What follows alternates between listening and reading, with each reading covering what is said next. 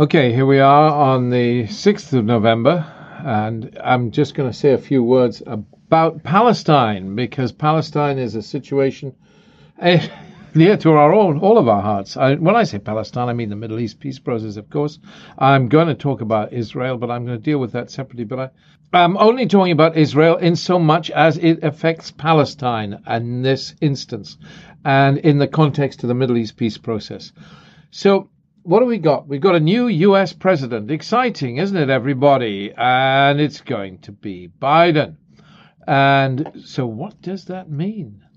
What does that mean for all of us? Well, he's going to go for a kind of moral leadership.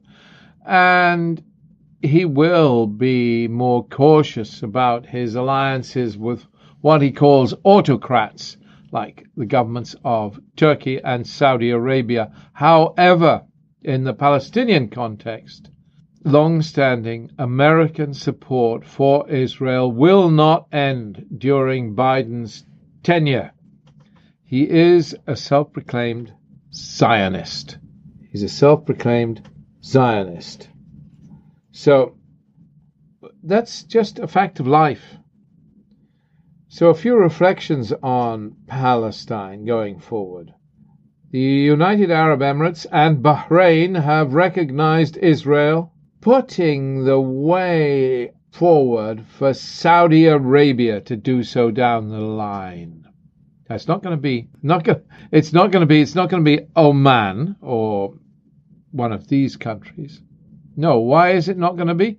Because Oman, whom you might like to think might do that next, will not do that next, because Oman likes to take a neutral stance. Also, the new Sultan is slightly annoyed with Israel anyway, because he held out a hand of fellowship to Netanyahu in his early days and was suggesting that Oman might somehow broker talks between Israel and Iran, and Netanyahu slapped him down pretty firmly, and so people don't like that. So it's not going to be Oman, the Sultanate of Oman, but Saudi Arabia, yes, because Biden's support for Saudi Arabia is going to weaken, and because he doesn't like Saudi Arabia. That's for why. He doesn't like autocratic governments of the Saudi stamp. So Biden's support for Saudi Arabia is going to weaken. So Saudi Arabia will want to get in with Biden. Biden is very pro-Israel. So what can Saudi do? All it can do is recognize Israel. It'll be the next step, in my view.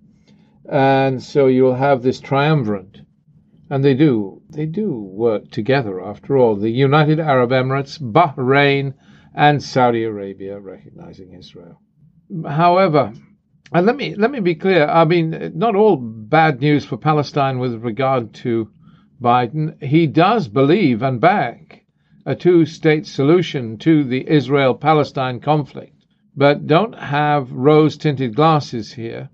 He would not move the American embassy back to Tel Aviv or ever withhold military aid to Israel in order to strong-arm Israel in some way. He will, however, do other things that they're not going to please the Palestinians. It might please others down the line, but not the Palestinians. Yeah, so Saudi Arabia, I think, will recognize Israel.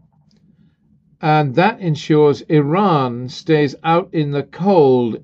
Of course, not entirely, because Biden is already committed to doing the honorable thing with regard to the talks with Iran and the deal that has been negotiated with Iran led by France and others. So yes, like Obama, he will do that. He will sign up to the nuclear deal, and fine, but it's not going to go. He's not going to really fall in love with Iran, and that'll please Israel, and that's okay, I guess. These are exciting times. I mean, there are sad aspects to them, and from the point of view of Palestine, the downside of the recognition of the State of Israel by the United Arab Emirates and subsequently by Bahrain.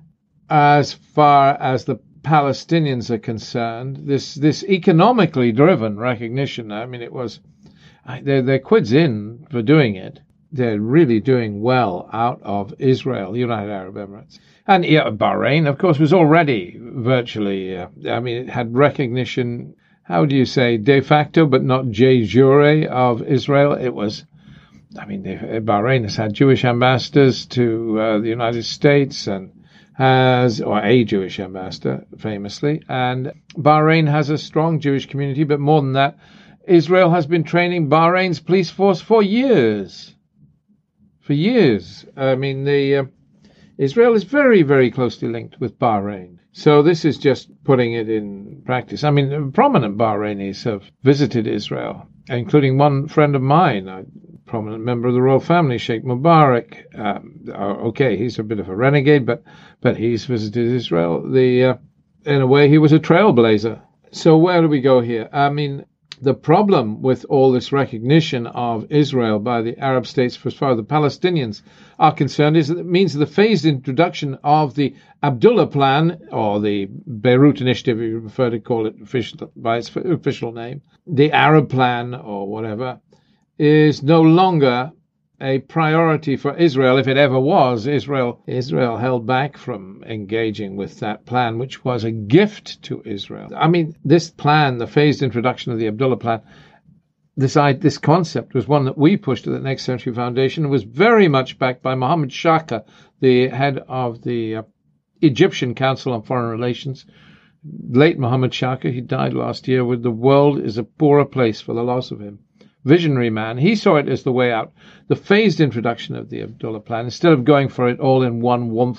It's a delightful idea, but the UAE and Bahrain have undermined that now because they've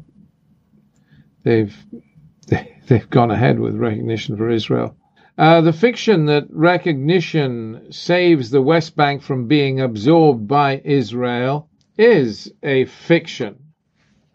Of course. That's a nonsense. It doesn't. Israel was not going to absorb, annex. Well, maybe. But the UAE-Bahrain recognition is not a factor in all this in a real sense. That card had been played. That card was not going forward prior to the UAE and Bahrain's recognition of Israel. No, it's a clever move by the United Arab Emirates that brings them dollars, big dollars. And that's what they like, and people do. It's also a kind of a snub. Yes, there were all sorts of tensions with Iran, and Iran had made, you noticed the change in policy by Iran. Iran now makes its first line of attack the Gulf states, if an attack comes from the Gulf states. It was mentioned earlier this year. Iran said that UAE was a target. So there's some bite back from this. UAE had a double-edged, good cop, bad cop approach to this. They sent their senior military leaders scuttling off to Tehran to try and soften up Iran. But meanwhile, good cop, bad cop, they recognized Israel. Yes, it's a kind of insurance policy in a sense. It's interesting times, interesting days. And this moment in time does represent a huge opportunity for Palestine. The Palestinians should be putting their own plan together to be presented to Biden. And what should that plan be? Well, it should involve UN recognition of Palestinian statehood. That's what I would aim for. The old Balfour initiative, I used to poo-poo that for years, but it's a blooming good initiative, led by people like Imad Karam and others, and some dear friends, Sir Vincent Fien. It's a good initiative. It's a good, solid initiative. It's one that puts Israel on the spot. And why not? Palestine has every chance of going this way. I always remind my Palestinian friends that Israel declared independence without a constitution, without defined borders, and without a capital. It had no capital city. when it declared independence in 1948, so unilaterally, of course, and then was recognized by the world. But if the UN Security Council recognized Palestinian statehood, I mean, Biden believes in the two-state solution. It would be an interesting way of moving. I know that Sir Keir Starmer has backed off a little from this, and Labour has backed off from this. A shame in a way for Palestine, but yes, he's going a different way. So we won't see a British lead on this, despite the fact that it is British Labour Party policy. At least I don't think we will. But oddly enough, Biden is curiously principled. He's a one-term president, and one-term presidents can take risks. So interesting. I would say that would change the game if Palestine got Security Council recognition. Am I dreaming? Well, maybe. In any case, Palestinians should be putting together their own peace plan to Biden. I mean, that's a thing that Tony Klug, that wonderful peace activist, has argued for consistently, and he's not so wrong. And I think, it should be done, and it should be done now. Palestine's been too complacent.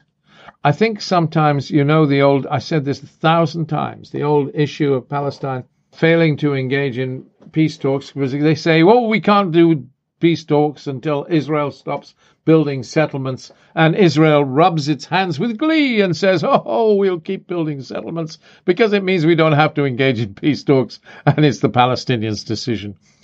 Oh, come on. Palestine has been pretty pathetic in so many ways for too long. You've got to man up, grow up.